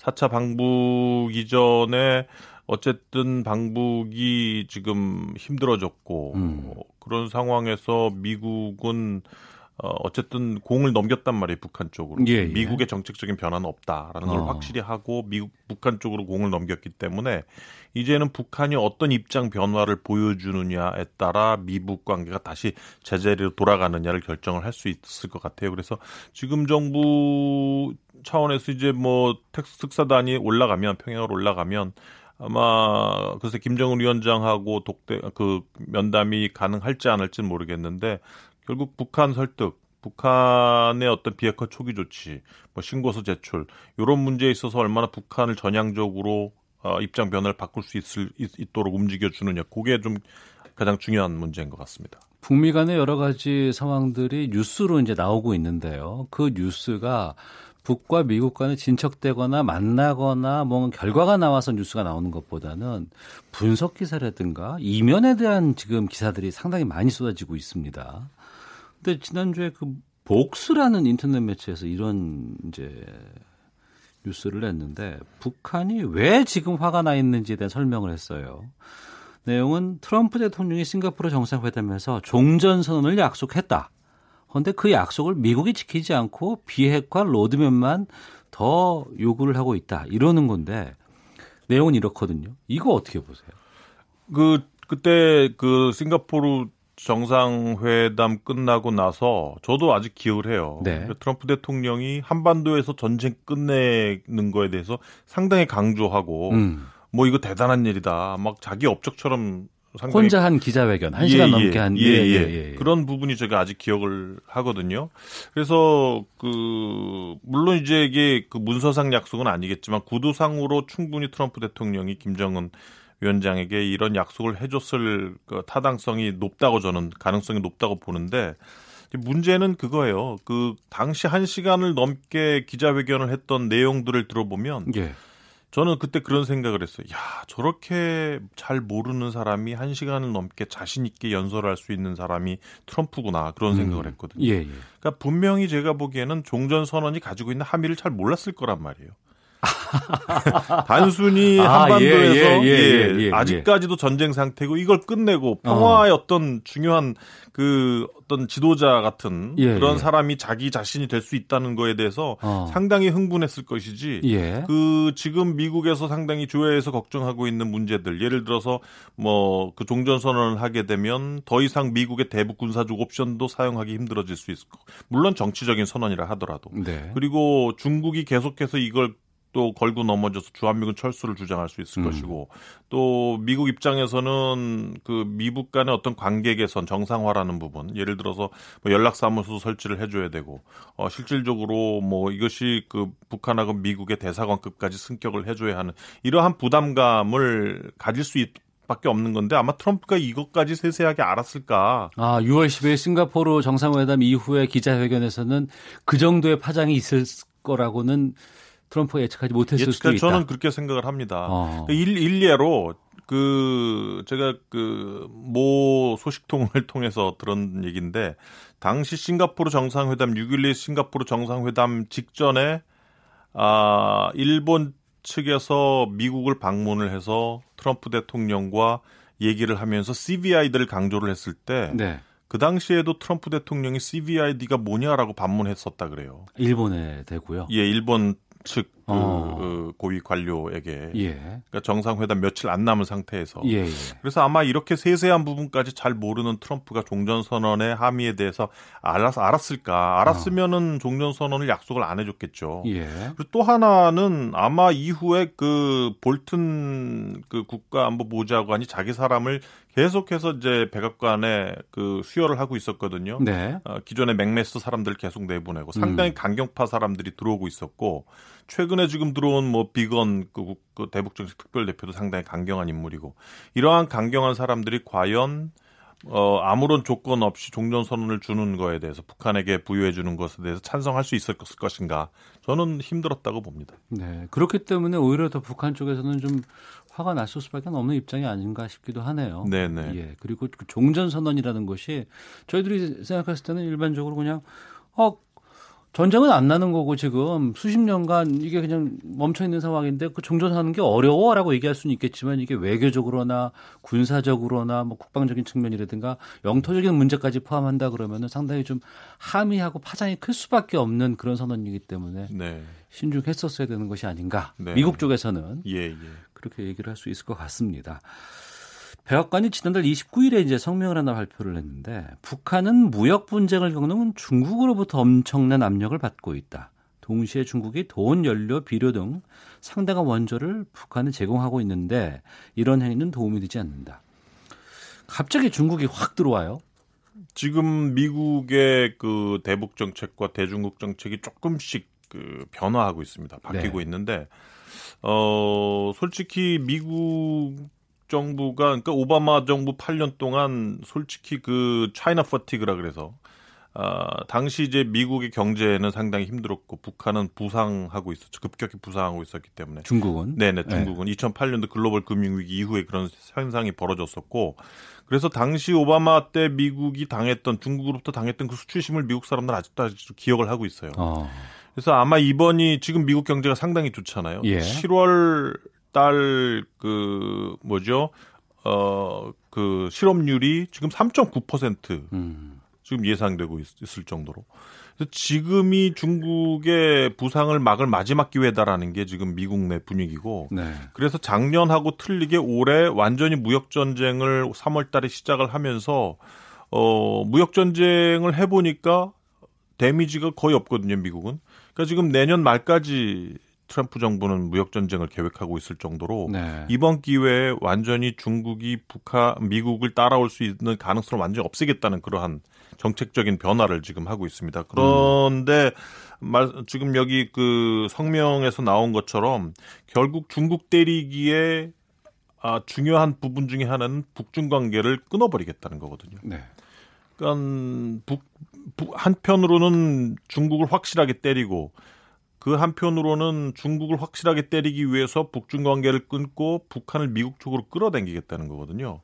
그래서 저는 어, 북한의 비핵화에 상당한 진전이 없다 하더라도 네. 북한이 정말 이상한 짓만 안 한다면 예를 음. 들어서 어 뭐 비핵화 안 하겠다 하고 다시 뭐 핵시험을 한다든지 예. 이러한 정말 이상한 짓만 안 하면 제가 보기엔 북미 간의 프레임은 계속 굴러갈 가능성이 높다고 봅니다. 어. 문제는 뭐냐면 그러한 그 트럼프 대통령의 정책에 북한이 어느 정도는 맞춰줘야 된다는 거죠. 음, 그, 그 부분인 것 같은데요. 뭐 아시는 분이 뭐 기억하시는 분들이 계시겠지만 바로 1년 전 오늘 북한이 6차 핵실험을 했었습니다. 음. 벌써 1년 됐어요. 그 핵실험을 네. 한 지가. 그런데 이제 그리고 와서 지금 상황은 1년 만에 이렇게 바뀌었는데 다시 또 1년 후를 우리가 예측을 한다 그러면 지금은 좀 급격하게 발전되다가 또 지지분이 난 상황이 왔어요. 근데 또 앞서 말씀하신 것처럼 미국의 그런 상황 때문에 북한이 다시 또 되돌아간다거나 혹시 지금 또 중국과의 또 관계에 대해서 계속 무언가 트집을 잡고 있는 시점에서 북한이 만약에 이 협상에 대해서 좀 반신반의하거나 회의적으로 판단해서 다시 돌아가 버린다고 한다 그러면 한반도 평화 모드가 완전히 좀 흔들려 버는 거 아닐까 우려도 되기도 하거든요. 너무 급변하는 상황이라서요. 그러니까 지금 상황에서 이제 북한이 어떻게 나올지는 조금 두고 봐야 될 것 같아요. 네. 아, 지금 전통적으로 보면 미국이 아시아로 많이 들어오고 중국을 견제를 할 경우에 중국은 항상 북한이라는 완충 지역을 보호해 왔거든요. 예, 예. 그러니까 북한도 그거를 안단 말이에요. 어. 그래서 지금과 같은 상황에서 중국은 북한을 항상 껴안고 있을 것이다라는 걸 알기 때문에 더 가속화해서 미국에 대해서 비핵화 조치는 안 하면서 계속 얻어낼 걸 얻어내려고 하는 그러한 강경한 태도를 계속 보이고 있는 거란 말이죠. 네. 근데 지금 상황에서 계속 제재는 안 풀어주고 미국이 계속 제재를 가한다? 그러니까요. 제재를 견디는 것도 한도가 있죠. 북한 입장에서는. 뭐 그러한 제재 속에서 물론 이제 북미 간의 프레임을 깨고 싶지는 않겠지만 음. 만약에 트럼프 대통령이 어느 정도의 한계치를 넘어서서 예를 들어서 중간 선거 이후에 아 이제 북한 이슈 계속 껴안아봤자 자기의 정치적인 지지도에 별로 도움이 안 된다고 판단을 했을 경우에는 트럼프 대통령이 어떻게 나올지 모른단 말이에요. 예. 근데 그렇다 하더라도 북한 입장에서는 어느 정도 중국이라는 버팀목이 있기 때문에 음. 미국에 대한 어떤 그 협상의 여지가 상당히 좀 많다. 지금 상태에서는 글쎄요, 뭐 가장 불리해지는 거는 중국이지만 네. 어, 미국 미중 사이에서 어떤 협 어떤 뭐 협상의 어떤 어떤 전략적인 폭을 넓혀가는 거는 북한이다 이렇게 보여집니다. 예. 비핵화 리스트를 받기 전에 종전 선언을 해줄 수도 있다. 대신에 북한은 비핵화 프로그램에 대한 구체적인 시안을 정해야 한다. 이게 워싱턴 외교가에서 흘러나오는 미국의 양보안이라고 하던데 출처는 잘 모르겠습니다. 어느 정도 가능성 있는 이야기라고 보십니까? 그러니까 최근에 그 임명된 대북정책 특별대표 비건이 이러한 안을 들고 나왔다는 소문이 있는데 아 그래요? 예. 어.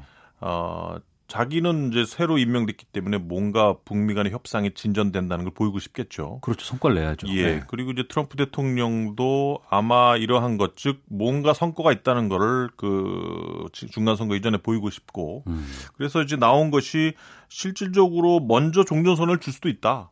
근데 그러려면은 뭔가 북한이 뭐 그 비핵화 조치, 초기 조치, 신고서 제출이라든지 뭐 시한표 제출 이런 것에 대해서 확실한 약속을 해주면 된다. 네. 이런 얘기가 나오고 있어요. 음. 그래서 이게 뭐 솔직히 뭐 어느 게 먼저냐, 어느 게 나중이냐 그 문제지 결국은 이 두 가지를 같이 가져갈 수 있다는 그러한 근본적인 정책적인 변화를 보이는 거죠. 미국 측 입장에서는. 알겠습니다. 좀 롤러코스터를 타는 것 같아요. 재미는 있습니다. 마지막으로 9월로 예정된 남북 정상회담은 뭐 열리겠죠? 그러니까요. 제가 보기에는 뭐 한국 측도 간절히 원하고 어. 뭐 김정은 위원장도 남북 간의 어떤 교류 협력 이 줄을 놓칠 수가 없을 거예요. 어쨌든 한국이라는 중재자 역할이 중요하니까. 그래서 남북 정상회담은 가는데 이게 좀 더 빛을 발하고 충분한 많은 결과를 가져오기 위해서는 결국은 미북 간의 어떤 프레임이 다시 돌아온 상태에서 같이 열려야 예, 좋지 않을까 싶습니다. 네. 자, 국립외교원 김현욱 교수와 함께 말씀 나눴습니다. 오늘 말씀 고맙습니다. 네, 고맙습니다. 헤드라인 뉴스입니다. 문재인 정부 출범 뒤 두 번째 정기국회가 오늘부터 100일간의 일정에 들어갑니다. 베이징과 도쿄, 홍콩, 울란바토르 등 아시아 32개 도시 대기 환경 전문가와 행정가들이 내일과 모레 서울시청 신청사에서 미세먼지 감축을 위한 해법을 모색하는 국제 포럼을 엽니다. 올해 92살인 위안부 피해자 김복동 할머니가 화해치유재단 해체를 촉구하며 1인 시위에 나섰습니다. 김할머니는 화해치유재단은 아무런 사업도 진행하지 않은 채 사무실 운영비와 인건비로 일본 정부의 위로금 10억 엔을 쓰고 있다고 밝혔습니다. 전자상거래 이용과 관련해 고령 소비자들의 불만이 급증했습니다. 한국소비자원은 전자상거래와 관련한 60세 이상 고령 소비자의 불만 상담이 2016년 1,660여 건에서 지난해 3,700여 건으로 1년 만에 120% 넘게 증가했다고 밝혔습니다. 지금까지 라디오 정보센터 조진주였습니다. 이어서 기상청의 송소진 씨입니다.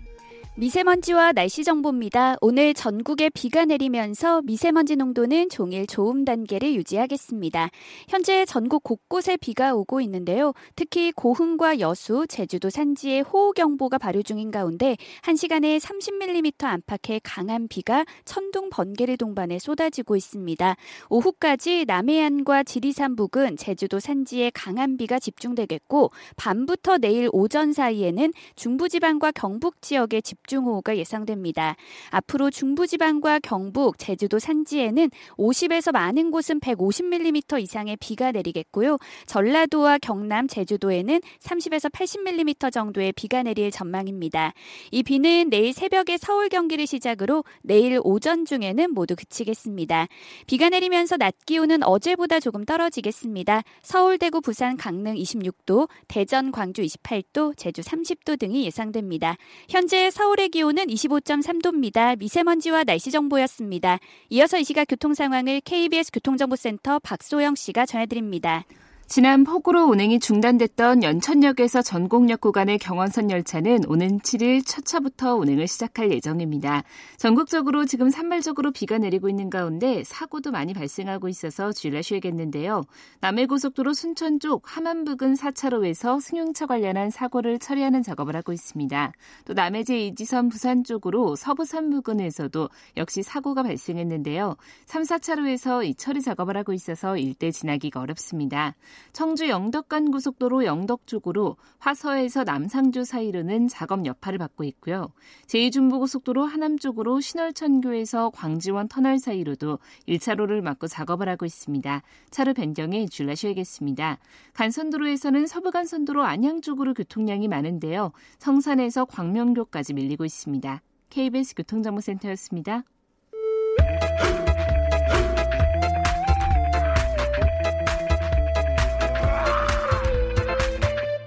오태우래 시사 본부. 네. 박근혜 최순실 국정농단 재판 2심 선고 결과에 박영수 특검 상고하면서 국정농단 재판이 최종 심만을 남겨두고 있는 상황입니다. 이 마무리를 향해 가고 있는 국정농단 재판의 핵심 인물 중 한 사람이죠. 최순실 씨를 2년 동안 변호를 해온 이경재 변호사 오늘 연결해서 말씀을 좀 나눠보겠습니다. 안녕하십니까? 네, 안녕하세요. 네, 이경재 변호사입니다. 반갑습니다. 예. 네, 네.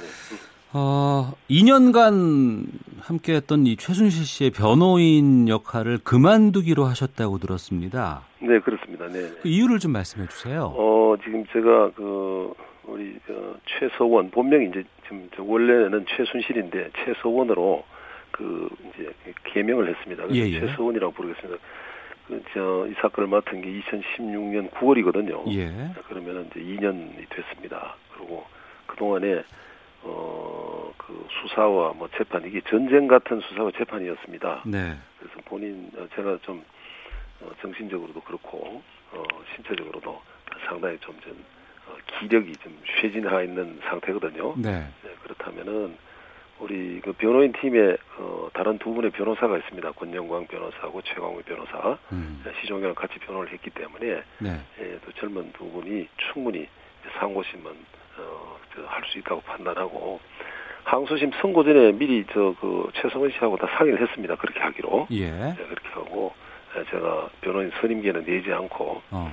필요하면 밖에서 조언을 하기로 예. 이렇게 얘기됐습니다. 아 선임계를 내지 않고 밖에서 조언은 계속 하실 의향이 있으신 거예요? 필요한 조언은 할 생각입니다.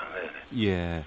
근데 그 최서원 씨, 이 최순실에게 변호인을 하지 않겠다고 이제 말했을 때 그때 뭐라고 반응을 보이던가요? 어, 저 그 설명을 했습니다. 대부분은 뭐 잘 아시다시피 그 사실관계를 다투는 게 아니고 법률적인 판단 부분이거든요. 예, 예. 예 말하자면은 저희들이 1심, 2심에 음. 그 복잡하고 어려운 문제에 대해서 변호인 나름대로 열심히 해서 이제 답안지를 제출을 했습니다. 네. 했는데 1심 판사나 어, 저 항소심 재판부가 그 답안이 더 틀렸다고 이렇게 판단한 거예요. 예. 그래서 그러면은 어, 우리는 그게 정답이라고 보는데 음. 대부분의 훌륭하신 재판관들이 그 1심, 2심 판사의 그 채점이 틀렸다. 이걸 네. 한번 다시 한번 판단해 달라는 겁니다. 음. 그래서 그 변호인 역할이 어, 대부분 상고심이라고 그러죠. 상고심에서는 제한적이에요. 예. 뭐 변론을 여는 것도 아니고 음. 법률적 판단만 따로 하기 때문에 뭐 굳이 어,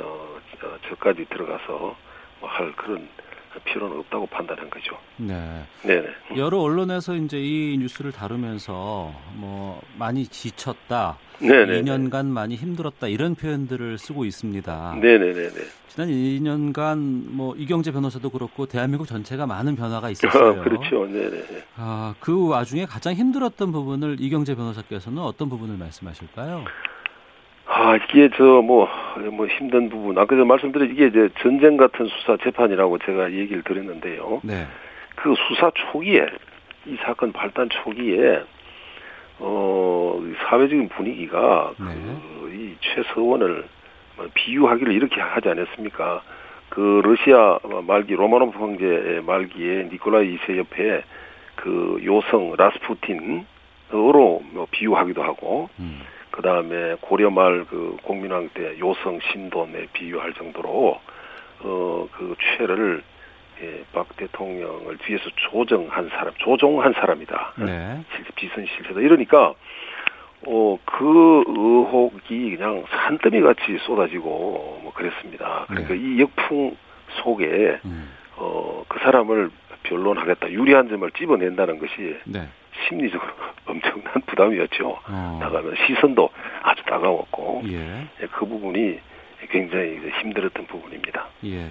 그 힘든 부분을 좀 연계해서 좀 여쭙겠습니다. 네네. 많은 국민들이 이제 왜 최서원, 이 최순실과 같은 사람을 변호하는지 이런 비판을 좀 많이 했어요. 네네. 그리고 그 비판의 직면도 많이 하셨고요. 네네. 그럴 때 왜 변호를 하셨습니까? 아 이게 저 제가 몇 가지 그이 변론을 맡기 전에 네. 그 피고인 저 지금 최성원한테 이제 개인적으로 통화를 한 적이 있습니다. 예. 예 그때가 이제 어 핵심적인 한 두 가지만 물었어요. 네. 그 미르 K스포츠 재단에서 돈 빠져나간 게 있느냐. 음. 예, 그 돈 한 푼이라도 빠져나간 게 있으면 이건 절대 내가 맡을 수가 없다. 네. 예, 그 얘기 하나 하고 두 번째는 태블릿 PC 문제가 있었어요. 네, 네.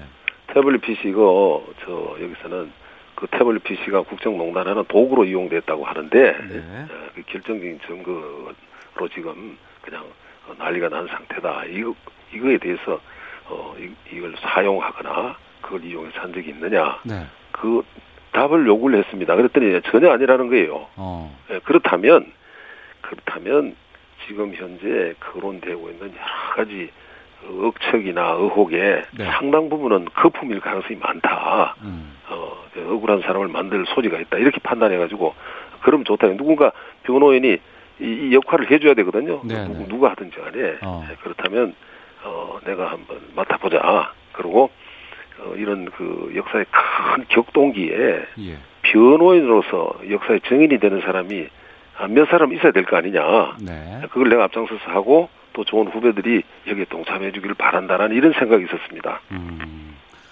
그 지난 2년 동안 의뢰인인 그 최순실 씨와의 관계도 많은 좀 화제가 있었었습니다. 네네. 그 최순실 씨의 특유의 고집이라든가 뭐 이런 것 때문에 변호인단과의 마찰도 좀 꽤 있었을 것 같은데요. 그뭐저 법정에서 어, 그저 최소원 발언이라든가 예. 또그 특검에서 그 강압 수사에 대해서 저항하는 모습 이런 거 보고 굉장히 저 그 강한 모습이 보이지 않습니까? 예, 예. 네, 근데 그 뭐 맞는 얘기입니다. 많고 심지가 굳고. 아, 예. 네, 그런데 어 그 강한 반면에 음. 예, 굉장히 열린 마음을 가지고 있습니다. 음. 그 변호인이 이렇게 조언을 하면은 네. 에, 그 열린 마음으로 그걸 수용을 해요. 어. 보통 보면은 그 고집이 세고 자기 주장이 강하면 옆에서 조언하거나 하면은 그걸 배척하는 경향이 강한데 예. 그저 의외로 굉장히 그 어, 열린 마음을 가지고 있고 유연성이 좀 있어요. 그래서 어, 자신의 주장은 강하지만은 예, 변호인의 조언에 대해서 이걸 뭐 감정적으로 아 그게 아니라든가 부응 이런 적이 없었기 때문에 큰 뭐 충돌이나 이런 건 없었습니다. 아 그렇군요. 네네 네네. 그 판결과 피고인 간의 이런 여러 가지 기준이 이제 다르지 않습니까? 네네네. 생각하는 것과 다르게 이제 나오는 것도 있을 수 있을 네네네. 것 같고요. 그 갈등에 대해서도 좀 말씀해 주세요. 아 이게 지금 저 우리 사회가 이제 풀어야 할 문제인데요. 어 저희 뭐 변호인의 주장하고 예, 법원의 판단 너무 이제 차이가 납니다. 네. 특히 이제 뇌물죄 부분에 관해서 차이가 나는데 그 이 부분의 간극을 어떻게 지금 좁히느냐 사실관계도 그렇고 음. 어, 법률적으로도 그렇고 이게 큰 과제입니다. 그런데 저희가 이제 그 항소심이나 항소심 판결문만 이제 좁혀서 얘기를 하면 항소심 판결문을 보면은 에, 박 대통령이 검찰에서 진술한 게 있거든요. 네. 진술 조서가 뭐 많습니다. 한 7회, 7회에 걸쳐서 방대한 양인데요. 음. 어, 박 대통령 중요한 부분에 와서 진술을 많이 했는데 어, 박, 이거 이제 반대되는 진술이 있을 거 아닙니까? 네네. 네, 그걸 가지고 유죄가 됐는데, 음. 어, 박 대통령 말은 전부 거짓이라는 겁니다, 이게. 음. 이게 판결문 기조가 그렇게 되어 있어요. 아, 판결문에서? 예, 예. 예, 박 예. 대통령이 반대되는 말을 전부 채용을 하고, 음. 예? 박 대통령의 말은 거짓이다. 이런 이제 구조가 되어 있어 가지고, 어, 제가, 야, 이렇게 차이가 있을 수 있나. 네. 너무 큰 간극이다. 음. 음, 이거를 이제, 그러면은, 어, 내가 어, 직접 이제 변호인으로 변호인이 아니기 때문에 네. 내 나름대로도 객관적인 입장에 서서 한번 봐보자 음. 하는 이런 지금 생각입니다. 네. 네. 아, 중요한 부분 중에 하나가 이 부분인 것 같아요. 이 최소원, 최순실 씨와 박근혜 전 대통령 간의 이제 어, 관계 부분이 상당히 좀 중요한 그 쟁점이 되잖아요. 네네네. 그런데 이제 그 재판 과정에서 들었던 박근혜 전 대통령과의 어떤 그 생각, 관계 여기에 대해서 최순실은 뭐라고 얘기를 합니까?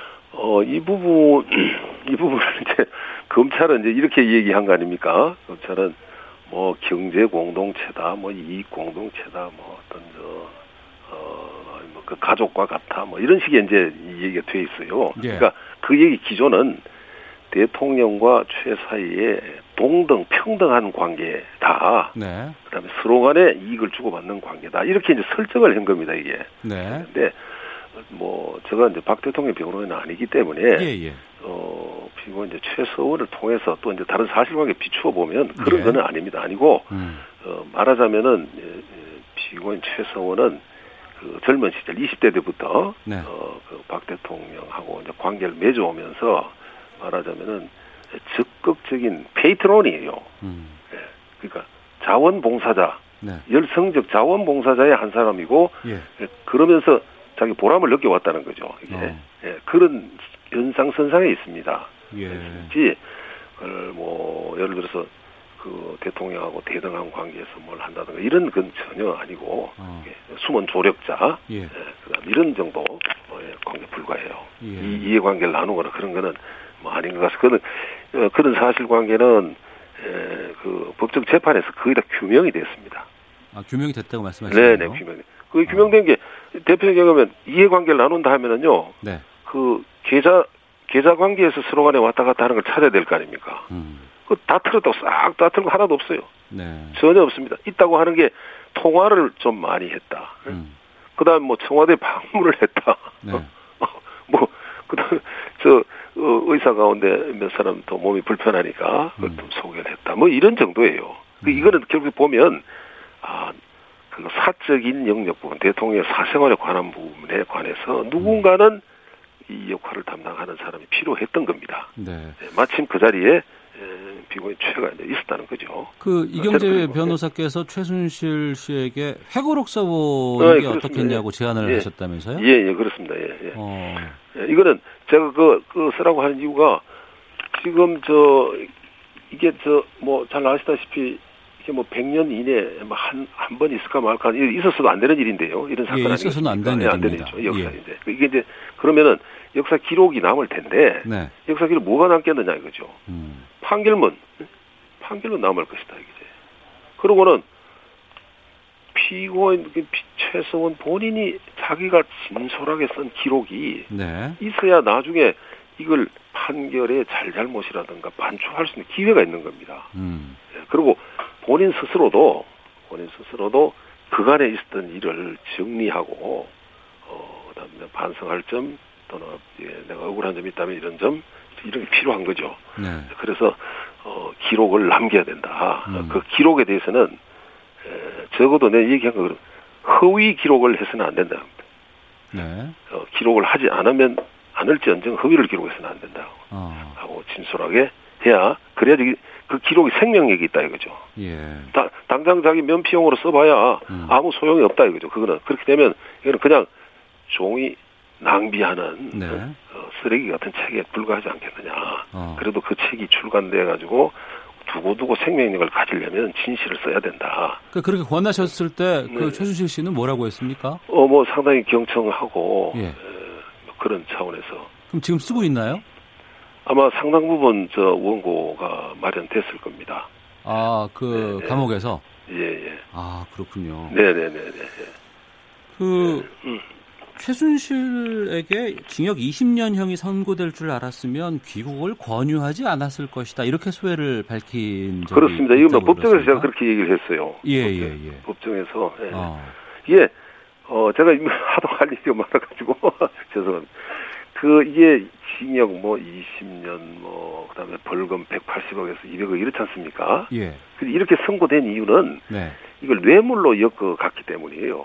어. 그냥 직권 남용이라든가 뭐 이런 거 하면 이렇게 형이 선고될 수가 없거든요. 네. 어, 기껏 해봐야 뭐 7.5년 어, 어, 어, 이 정도밖에 안 되는데 이게 두 자릿수로 넘어가는 형을 예, 선고하려면 뇌물로 사건을 바꿔야 돼요. 네. 이 바꾼 게 특검에서 바꿨다고. 음. 뇌물 특검에서 바꿨습니다.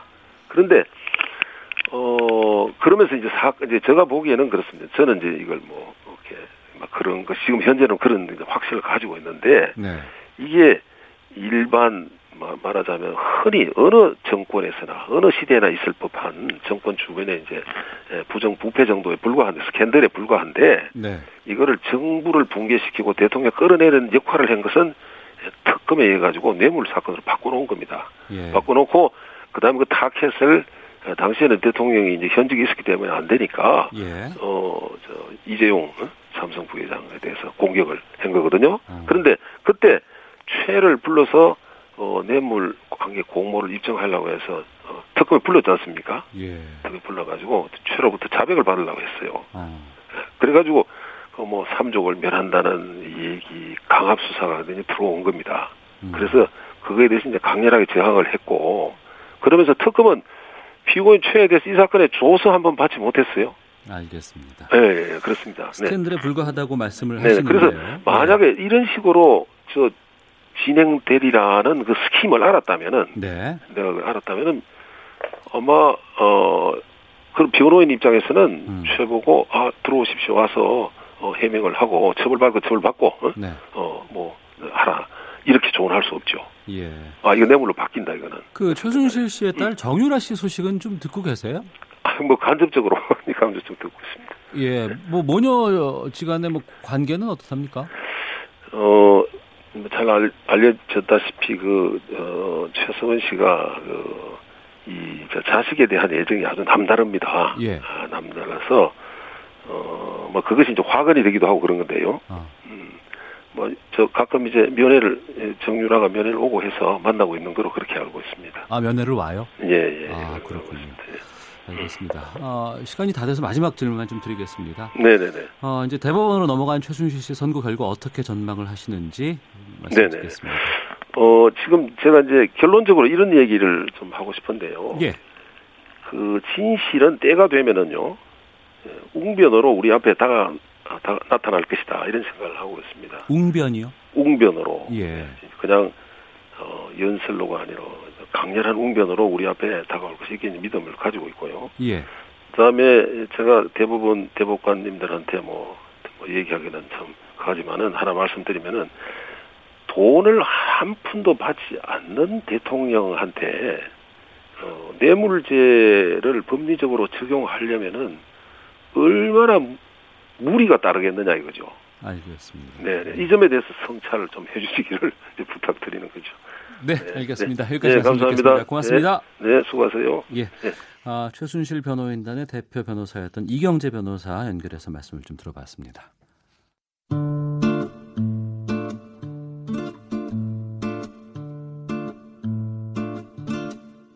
오태훈의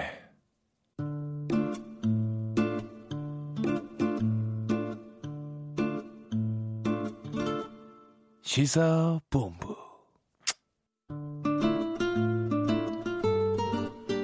네, 자동차를 살 때 이 구매 방식이 요즘은 참 많이 다양해졌습니다. 하루가 다르게 바뀌고 있는 또 다양해지고 있는 자동차 구매 방식의 장단점에 대해서 알아보는 시간 갖겠습니다. 오토타임즈의 권영주 기자와 함께합니다. 어서 오십시오. 네, 안녕하세요. 예. 네. 돈 주고 사는 거잖아요. 그럼요. 뭐 세상에 공짜는 없죠. 그런데 이 자동차를 구매하는 방법이 다양하다고요? 그러니까 이런 거예요. 집 살 때도 사실 제 돈 한 번에 주고 사는 건 쉽지 않잖아요. 그렇죠. 다 빌려서 네. 사는 네, 대출 거잖아요. 받고 사야 되고. 네, 자동차도 대부분 대출 받고 사고 그렇습니다. 예. 그런데 이제 어, 자동차를 사는 가장 좋은 방법 뭐 당연히 음. 현금으로 한 번에 다 주고 네. 사면 이자도 안 나가고 얼마나 좋겠습니까만은 음. 어, 좀 좋은 차는 타고 싶고 네. 돈은 없고 음. 그러니 어떻게 합니까? 돈을 빌립니다. 네. 빌릴 때 할부 금융회사에다가 돈을 빌리느냐 음. 아니면은 어, 리스사에서 어, 마치 돈을 빌리는 건데 네. 어, 제품을 빌리는 것처럼 해서 빌리느냐 음. 뭐 여러 가지 형태들이 있죠. 아니면 그냥 아예 렌탈 회사 통해서 빌려 타느냐 예. 뭐 여러 가지 방식들이 있습니다. 예. 가장 유리한 건 소비자 입장에서 예. 구매하려는 입장에서 보면은 그냥 현금 다 주고 그럼요. 사는 거죠. 네, 우리가 뭐 흔히 얘기하는 현금으로 예. 치기 예. 예. 일시불로 왜냐하면 이자 안 나가니까요. 어. 네. 근데 그러면 이제 그외 방법일 경우에 뭐 네. 현금이 그렇게 다 쌓아놓고 뭐 사는 사람이 얼마나 되겠습니까? 예. 그렇죠. 그래서 이제 돈을 다양한 방식으로 이제 빌려서 이제 사는 거나 네. 할부로 하는 거나 뭐 이런 건데 아무래도 하, 지금도 할부 금융 같은 것들이 많이 좀 보편화되지 않았어요? 대부분 자동차 회사들이 할부 금융을 운용을 하죠. 네. 그러니까 제가 이런 얘기 많이 하거든요. 음. 자동차 가격은 생각보다 많이 오르지 않거나 네. 또는 어, 수익률이 떨어지는데 음. 자동차 회사는 돈을 어떻게 벌까? 아, 차, 차 팔아서 돈 버는 거 물론 아닌가요? 차 팔아서 이제 남긴 하지만 예, 예. 예 전만큼 그렇게 많이 안 남아요. 경쟁이 예, 예. 치열해서. 예. 근데 어떻게 벌까? 어. 크게 세 가지로 봅니다. 예. 일단 차 팔아서 조금 남기죠. 예. 그 다음에 차 팔 때 꼭 계열사 또는 같은 금융 자회사에 할부 금융 회사를 끼워 넣습니다. 어. 그럼 여기서 이제 그 회사가 이자를 수익을 챙기죠. 수익을 거기서 챙기고. 그렇죠. 예. 팔고 나면 예. 이제 서비스 하잖아요. 예, 예. 서비스에서 또 수익을 냅니다. 아, 그렇군요. 네. 자동차 회사가 단순히 차를 팔면서 수익을 나는 것뿐만 아니고 다양한 방법들도 있군요. 그래서 이 세 가지를 적정하게 운용을 하는 거예요. 예. 어, 그 중에 하나가 이제 예를 들어서 우리는 구매하는 방식만 보면 어. 이제 자동차 회사가 가지고 있는 계열 할부 금융사가 있잖아요. 예. 이제 그 회사가 어, 이를테면 뭐 4% 5% 금리를 제공합니다라고 하면 음. 그거보다 더 적게 또- 또는 더 싸게 금리를 이용할 수 있지 않을까라고 음. 생각할 수 있거든요. 네. 그러면 계열사가 아닌 일반 할부 금융사 쓰면 됩니다. 음. 음, 그런데 어, 할부 금융사 상품을 계열사 거를 써야만 네. 저리의 할부를 이용할 수 있는 상품들을 만들어내죠. 음. 그래서 아예 경쟁사가 아, 이 할부 시장에 들어올 수 없도록 만들어내는 구조입니다. 네. 그런데 또 그런 경우도 있잖아요. 뭐 잘 안 팔리는 차라던가 네네. 네. 아니면은 좀 재고가 많은 차들 아니면 연말이라던가. 아, 그렇죠. 이럴 때 보면은 아 우리 그 무이자 할부 드립니다. 이런 거 광고 많이 해요. 무이자 할부는 소비자한테 좋은 거죠. 예. 어 그러면 정말 그 그럼 사고 싶은 마음이 생기겠죠. 그렇죠. 예. 근데 궁금한 게 이제 대체 그 무이자라는 게 예, 예. 그러면 할부금융사가 이자를 안 받나? 그러면 손해 나는 거 아닌가? 그 이자는 과연 그들이 그렇게 사업을 할까? 예, 예. 네. 누군가 보전해 주지 않을까? 그렇죠. 뭔가, 자동차 회사가 예. 주는 거예요. 아, 자동차 회사가? 네, 자동차 회사가 이자만큼의 금액을 음. 할부 금융소에 주는 거고 네. 그걸로 무이자를 하는 겁니다. 아, 또 그런 측면도 따로 있군요. 네, 세상에 예. 절대 손해 보는 장사는 없어요. 그렇습니다. 네. 그리고 소비자가 어, 이거 참 좋은 조건이야 라고 하는 것도 기존에 비해서 좀 나을 뿐이지. 그렇죠. 우리가 보통 예. 이렇게 얘기하거든요. 자동차를 구매하는 방법이 365가지다. 하루에 하나씩 새로 등장하니까 네. 하다못해 뭐 우리가 선금 유예할부, 잔금 유예할부라는 게 있잖아요. 일정하게 아. 얼마 내면 예, 아 맞습니다. 예, 30% 내고 나면 그렇죠. 뭐 그렇고 이자만 조금 내다가 예. 뭐몇 년 뒤에 내세요. 예, 예. 뭐 그런 거에서 선금을 예를 들어서 나는 10만 원만, 예. 100만 원만, 예. 150만 뭐 원만 이것만 해도 벌써 어, 몇백까지 나오지 않겠어요? 그러네요. 네. 참. 그리고 요즘에는 그러니까 사지는 않아요. 네. 근데 빌려서도 또 이제 탈 수가 있지 않습니까? 빌리는 걸 우리가 통상 뭐 리스나 렌탈 이렇게 얘기하는데 네. 가장 궁금해 하시는 것들이 대체 무슨 차이야? 예, 예. 네. 또 리스도 네. 뭐 운용 리스가 있고 금융 리스가 있고 또 다르더라고요. 이게 이제 이름만 네. 조금 다를 뿐이고요. 예. 그냥 기본적인 개념은 이렇게 보시면 돼요. 네. 렌탈 회사는 네. 자기들이 자동차를 빌려줘서 음. 물건에 대해서 렌탈 해주는 비용을 받는 거고, 예. 리스 회사는 예. 자동차를 빌려주는데 예. 사실은 자동차가 아니라 그걸 돈의 개념으로 보고 빌려주는 거예요. 아, 그러니까 레, 그 렌탈은 차를 빌려주는 거고, 그렇죠. 리스는 이 차의 가치를 빌려주는 그렇죠. 거군요. 차를 빌려주긴 하는데 그 차가 몇 천만 원짜리 돈이 그냥 뭉탱이로 빌려주고 음. 쓰는 만큼 가치가 깎이는 겁니다. 예, 예, 예. 예. 이제 그렇게 구분이 되는 거지. 네. 사실은 기본적인 개념 자체는 차이가 없는 거예요. 어. 그래서 이제 리스는 보통 뭐 금융 리스 나오는 게 그런 개념으로 금융으로 돈을 빌려주니까 예. 이제 금융 리스다라고 얘기를 하는 거고요. 어. 렌탈은 그냥 일반적으로 렌탈하니까 예. 어, 뭐 3년 할래 뭐 4년 할래 음. 똑같은 방식인데 네. 다만 뭐 이런 거죠. 음. 리스는 개인 맞춤형이 가능하고 네. 렌탈은 그렇지 않다. 이게 무슨 얘기냐?